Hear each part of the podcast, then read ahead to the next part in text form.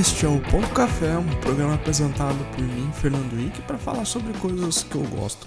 No momento estão relacionados a engenharia de software, desenvolvimento, liderança técnica, containers, DevOps, por que não, infraestrutura e toda essa complexidade que a gente fala de tecnologia. Lembrando que este esse episódio, ou na verdade, este programa, ele está nas melhores, dos melhores serviços de podcast que você vai encontrar aí. E também nós temos um site e um Twitter. O site é .café.fernandoic.com e a nossa conta no Twitter é PTO Café Podcast. Sem acento, é claro. E os serviços, claro, você pode encontrar os principais, pelo menos o que eu uso, são o Anchor, Pocket Cast e Spotify, mas também vai achar aí no, no iTunes, também vai achar até no YouTube, que eu tenho subido os episódios lá esporadicamente, só no formato de áudio, né? Que incrível que pareça, tem gente que escuta podcast. Eu escuto, especificamente o xadrez verbal, eu escuto ele lá no, pelo YouTube. Bom, e o que a gente vai falar hoje? Ah, eu não posso falar antes sem agradecer o nosso ouvinte de Singapura. Sim, tem uma pessoa em Singapura que nos ouve. Então, você lá de Singapura que escuta esse podcast, muito obrigado. Se você tiver sugestões, reclamações não, porque esse podcast quase ninguém escuta, então quem vai reclamar dele? É, pautas, dúvidas, manda pra gente lá nas redes sociais e a gente tenta responder aqui se, se eu tiver as respostas. E espero que nos próximos episódios eu fale uh, bastante sobre um processo que tenho me dedicado, que é estudar mais desenvolvimento e engenharia. Então, nos últimos tempos eu tenho brincado bastante com Fast API e montado um, um CMS headless. Desculpe, pessoas. Aí tem sido uma, uma aventura divertida e agora que eu terminei o básico, vou montar um, um front-end e depois vou voltar para o back para acertar as coisas ali que não estão rodando direito. E, e você vê mas eu vou falar isso no outro episódio, porque senão eu vou acabar falando um monte de sobre isso. E eu esqueço de falar sobre este episódio especificamente.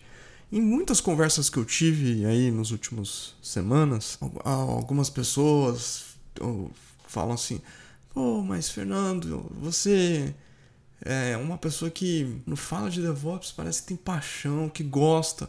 é, na hora eu não tinha entendido o que ele estava querendo dizer. Fala, ah, beleza. Mas no fundo, por que, que eu acho que DevOps, no contexto dele, se torna tão importante? Ou porque eu acabo defendendo, talvez com tanta veemência? Eu confesso para vocês que eu tô um pouquinho cansado de ficar falando de DevOps à torta direita, porque no fundo, no fundo, ele as coisas são as mesmas, sabe? Exceto tecnologia que vem mudando no decorrer do tempo, quando a gente vai falar, anos atrás era mais comum falar de Docker, agora a vida é só Kubernetes. E assim, anos atrás você tinha outros tipos de clusters de container, né? Então você ia usar um DCOS da vida, ia usar um que é Mesos com Marathon. Agora eles mudaram o nome, eu não lembro DCA, acho que é, é, a, é o produto que eles usam agora ou tinha até o próprio Doc Swarm e, e dos sobreviventes tem, tem ainda o Nomade lá da HashiCorp, que aliás é, é bem interessante, considerando a, a, complexidade do Kubernetes, ele é bem mais simples e res, não vou dizer que resolve no mesmo nível, mas para o básico da maioria das empresas ele atende. Bom, vamos lá. Então, por que, que eu gosto de DevOps? Isso é interessante porque tem a ver com um, um questionamento que que estava tendo sobre ah, na revisão você tem que de código você teria que pegar uma possível entrada de SQL injection. E foi até uma conversa interessante, mas depois eu fiquei pensando, tá, uma pessoa desenvolvedora, um engenheiro de software, ele tem, é, seria bom e seria ótimo que ele conhecesse o, o básico de código para ele pegar e identificar ali um potencial SQL injection ou um eventual cross-site script, mas convenhamos, com a quantidade de linguagens de programação existentes em infraestruturas mais complexas, você vai conseguir lembrar e você tem que se cercar de um monte de coisa. Você tem certeza que você vai parar no olhar esse ponto junto com todas as outras coisas que tem que olhar no código? É, acho que eles tinham razão, eles têm razão, mas talvez tenha uma questão de maturidade no processo que precisa evoluir. E como no feedback é, sobre qualidade, a pessoa que está mandando aquele PR ou merge request, por request ou merge request, identifica, oh, opa, eu deixei passar aqui um SQL injection, eu preciso tratar. E no meu, meu aprende, processo aqui de desenvolvimento manual, essa foi uma das coisas assim que eu fiquei muito refletindo e, e eu percebi que quando você tá, assim, percebi, na verdade, só relembrei, né? Quando você tá ali no dia a dia fazendo ou você tá pareando ou quando você vai fazer revisão, nem todo mundo para para fazer uma revisão de um PR com a qualidade que deveria ser feita. Então, isso significa que você tem que parar, entrar no contexto daquele código, estudar e às vezes até rodar manualmente um, um, um teste exploratório para identificar um eventual problema ali. Mas isso toma tempo, mas toma muito tempo. Então, se você pensar em lugares uma complexidade alta, principalmente do ponto de vista de negócio, você vai ter processos de testes que podem durar até horas. Então, e aí como selecionar quais são os testes melhores para aquele contexto, né? E bom, enfim, mas o ponto é quando o a gente está falando de pipeline, que aí tem a ver com avaliação de PR, ou se a gente fizer uma comparação com a fábrica, que a gente está fazendo a inspeção daquelas peças que estão sendo colocadas para construir um carro, por exemplo, ou para validar se o software que está implementado lá está rodando corretamente, né? Porque agora carro é software, pelo menos o coração do carro é, é software, né? Nós precisamos ter muitas ferramentas que nos auxiliem no processo de desenvolvimento e nas verificações para saber se aquele artefato está sendo gerado, construído com aquele trecho de código junto com aquele o outro todo o conjunto de código existente, ele vai quebrar ou vai ter uma falha ou não. Portanto, pipelines, o que se convencionou hoje que DevOps é, se resume a pipelines na maioria dos lugares, DevOps mais robustos, né? É, tem ainda no mercado aí, você vai olhar, tem muita gente que fala assim, ah, fala alguém importante de DevOps container, vai falar sobre infraestrutura como código, mas no fundo, o, quando você olha o ciclo de feedback que tem lá no The Way do Gene King, ou quando você vai olhar no, no Calms, que é cultura, measure, medição, né? Não, desculpa, Calms. CAMS é cultura, automação, medição e, e sharing, quer dizer, de compartilhamento. É, é, é, um, é um feedback loop que você implementa nos seus processos, mas que eles são consolidados dentro do pipeline. Então, quando você vai provisionar hoje, espero que você esteja usando infraestrutura como código, o que seria padrão é que algumas verificações fossem feitas sobre o que você está desenvolvendo de testes para infra dentro do pipeline.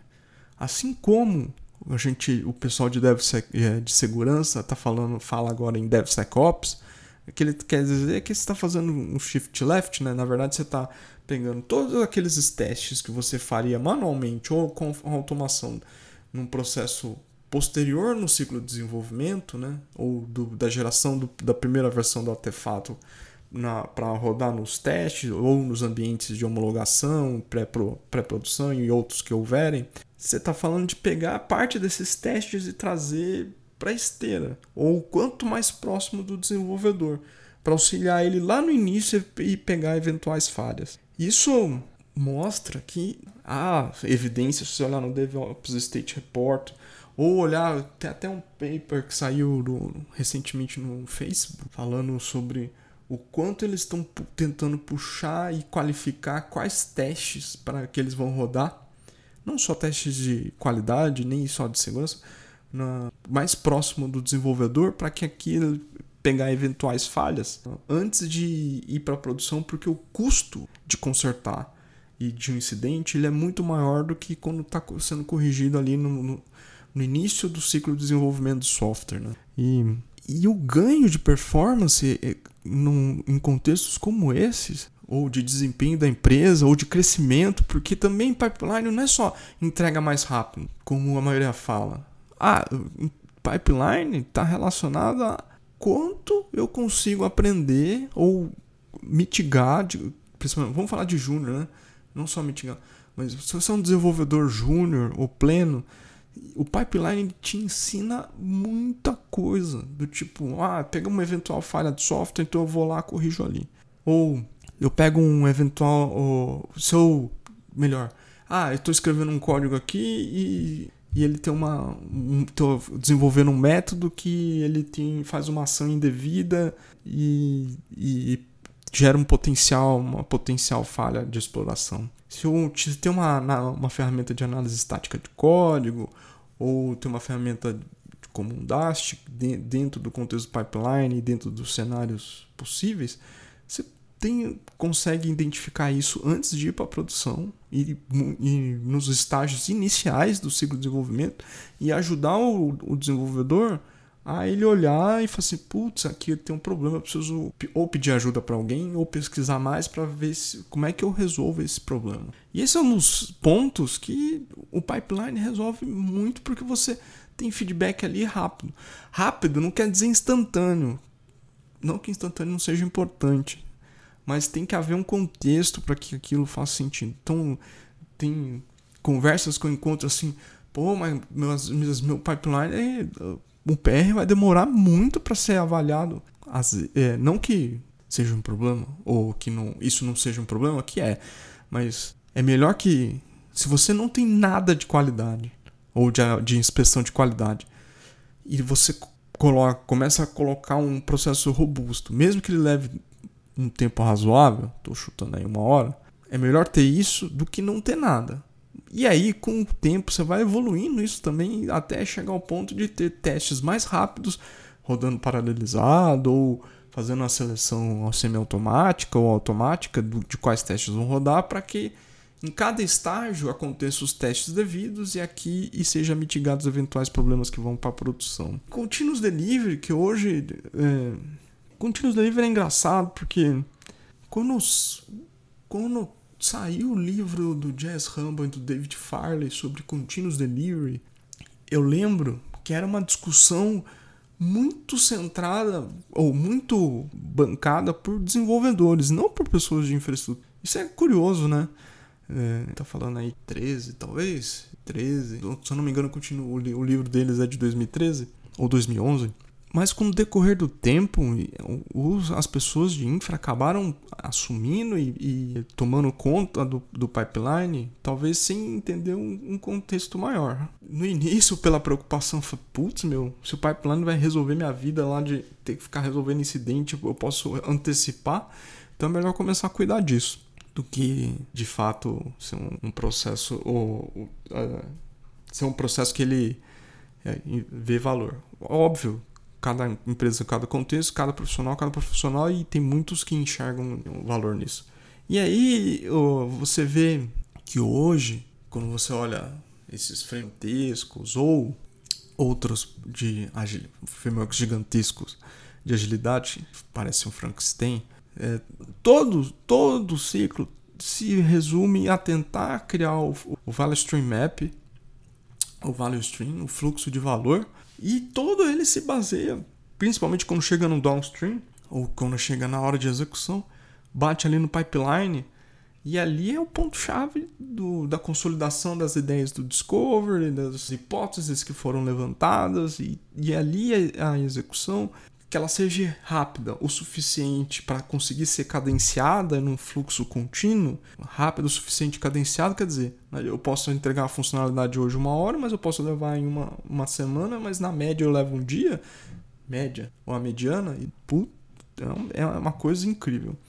Mas o fundo é que é, quando você tem essa cadência e isso começa a ter um efeito positivo, quer dizer, você entra num círculo virtuoso de melhoria contínua e de aprendizado contínuo que permite fazer exploração, hipóteses de produto do ponto de vista de tecnologia mais estruturado, não só por fazer, ah, vamos testar de forma empírica, não, vamos testar com, com algum rigor científico ou processual para que a gente saiba o que, que a gente quer, quer testar, saiba qual é o valor que a gente quer e, eventualmente, saiba o quanto antes que a gente está no caminho errado Então, no fundo, DevOps, ou que hoje as empresas grandes vão falar de que é Continuous Delivery, o mais importante para eles é a, o pipeline, onde que vira o coração de uma empresa digital, ele rode o melhor possível dentro de cada contexto de organização. O melhor possível numa organização pode ser ter o, o lead time for commit, desde que você faz o commit até entrar em produção, uma semana ou um mês. Mas desde que isso tem um, um processo de diminuir o lead time evolutivo, né? Então se eu tenho um, faço um, eu tenho um pipeline hoje que tem que ter 800 mil aprovações manuais, ele começa a tirar essas aprovações manuais e elas começam a ser automatizadas de, desde que as mesmas evidências que seriam coletadas de forma manual elas sejam coletadas de forma automática de, por questão de compliance, por questão de regra, por questão de N situações de negócio, aquilo tem o valor devido e possa ser inspecionado depois para identificar um eventual problema e ir atrás disso. Então, o pipeline é o coração dessas, das empresas que falam de transformação digital, porque você organiza tudo que tudo, toda a cadeia para consolidar dentro do ciclo de desenvolvimento e depois entregar valor quando vai para a produção. Mas não adianta se organizar lá na frente se o pipeline ou o processo de feedback dentro de um pipeline ele está quebrado ou ele não, não agrega valor. Se isso não, não rodar, então não, não, tem, não tem jeito. É, se torna muito difícil estruturar é, um crescimento vertiginoso, né? um crescimento exponencial, que é um dos termos, os termos mais recorrentes aí dos buzzwords. Eu, eu, particularmente, vamos fazer uma exceção, eu gosto de gravar num take só. Então vocês vão ver que às vezes eu dou uma parada, tomo um café, tomo uma água e eu tenho preguiça de ficar editando. Então vocês me perdoem, então vamos voltar. É, mas o fato é que Continuous Delivery, o, que é hoje talvez a essência, junto com infraestrutura como código de DevOps, do ponto de vista processual, é, é a parte mais vital em qualquer empresa, em qualquer organização, para que ela escale, para que ela esteja à frente ou consiga ir atrás dos seus concorrentes. E, e isso vale é, e não e não talvez seja um ponto mais crítico em qualquer lugar de novo, né? Porque você está falando que é onde você, onde todo mundo pode olhar e enxergar os problemas de forma transparente ou eventuais problemas, né? E é uma coisa que acho que talvez por isso que eu goste. é, é, é, porque no fundo, no fundo ali é, o, é o melhor, onde melhor pode identificar eventuais coisas que precisam ser melhoradas. Por exemplo, o, a gente está falando, vamos falar aqui em engenharia de software. Como é que você mede a qualidade de um código? Tem lá ciclomacia, ciclomático. Eu, eu não consigo falar o termo, mas a complexidade do código hoje você tem algumas ferramentas que ajudam a fazer. Quem olha se a, quem olha de verdade para ver se a se a complexidade do código ela está aumentando no decorrer do tempo lá, na evolução do, do produto na empresa. Porque se ninguém estiver olhando para a qualidade do código, o que pode, provavelmente vai estar acontecendo é que ele vai ficando mais difícil de manter e no eventual incidente em produção, o custo de recuperação do incidente vai ser relativamente alto. Ah, se eu tenho uma ferramenta que olha isso, então eu posso começar a observar, fazer ciclos do tipo, oh, vou, vamos fazer pair programming, vamos fazer dojo para abordar temas específicos para melhorar a qualidade de, de, uma equipe ou de algumas equipes. E assim, é, de forma não direta, não só olhando ali inspeção com é, comando controle dentro do pipeline para saber fazendo quality gateway ali só, mas dentro de um processo mais amplo, você começa a olhar e fala assim: ah, então tem a complexidade do código está aumentando na, naquela, naquele departamento na tribo, os defensores squads do Spotify, do modelo Spotify, naquela tribo, então a gente precisa atacar, então vamos começar a fazer dos jogos é, pair programming e, e outras coisas que estão relacionadas a melhorar a qualidade do código que está sendo desenvolvida, quer dizer, melhorar o, as habilidades do desenvolvedor. E isso é, se refletir na, melhor, na diminuição da complexidade do código. E complexidade também está relacionada não só à construção do artefato, né? Por exemplo, talvez ninguém faça conta, mas realmente precisa ter 8 milhões de microserviços. Eles, esses serviços, microserviços, realmente têm algum valor de negócio para que eles sejam quebrados e eles sejam desenvolvidos de forma autônoma. Esse é um ponto, essas são, são questões que o pipeline não pegaria, né? Porque inspecionando, mas dentro do que seria DevOps, é um questionamento que tem que pode ser feito é, e deve ser feito porque você, você aumenta a complexidade não só olhando a qualidade do código especificamente, mas também com como a cada aplicação ou cada serviço se comunica com o outro para executar parte da estrutura de negócio ou parte do processo operacional de um negócio. Ah, vou fazendo um e-commerce que é um modelo tradicional, então tem o processo de compra e, e para, sei lá, para consolidar a compra, fazer o cara, o cara apertar o botão, eu tenho que rodar 10 microserviços, talvez não fosse melhor ter um microserviço ou um serviço que, que fizesse isso, já que é um processo muito operacional do negócio uh, relativamente estanque, a não ser que tenha muitas variações e talvez considere e que elas precisam ser desenvolvidas separadamente, mas se não, talvez melhor seja consolidar. Mas o ponto é sempre dar uma ponderada se aquilo realmente faz sentido e tal. Isso não está relacionado ao pipeline, isso também não está relacionado a DevOps, isso está relacionado a, a operação, a, a engenharia de software, a arquitetura de software o, e concepção de produto, porque não do ponto de vista não funcional, né? não do ponto de vista funcional, de funcionalidade para o usuário, mas do ponto de vista de, de resiliência, de não só de confiabilidade, de resiliência mesmo. Né? O quanto alguma dessas partes falharem, as outras vão estar prontas, disponíveis para continuar operando. Então, o problema é que talvez o DevOps tenha virado um arcabouço tão grande que cabe muita coisa do que a gente está falando, que é coisas que estariam no ITIL, estariam no COVID, e que a gente tenta implementar by the book, mas e aí, às vezes não funciona. Mas para vocês, vocês acham que DevOps tem algum valor, que entrega alguma coisa, que vocês gostam de DevOps porque é um buzzword, porque vocês implementam na empresa de vocês porque é o termo da moda ou porque alguém tomou uma decisão.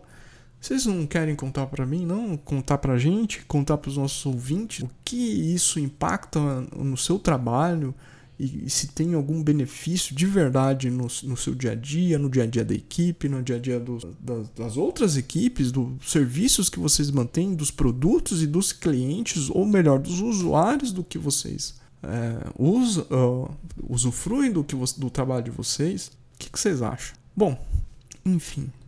Falei, falei, falei. Falei, falei, falei. E espero que tenha feito algum sentido para vocês. Então, o que eu tentei dizer aqui que DevOps é um negócio que eu gosto, mas também não é porque acho que efetivamente ele entrega valor desde que seja bem implementado. Porque falar só de DevOps, ah, implementei Kubernetes, implementei Service Mesh se aquilo não agrega em nada na produtividade, só fez porque você se prepara para a próxima certificação, talvez o conceito de DevOps esteja equivocado. Bom, é isso, pessoas. Obrigado por me ouvirem falar essas coisas meio desconexas. Espero vocês aí no próximo episódio. Sou Fernando Obrigado e até mais.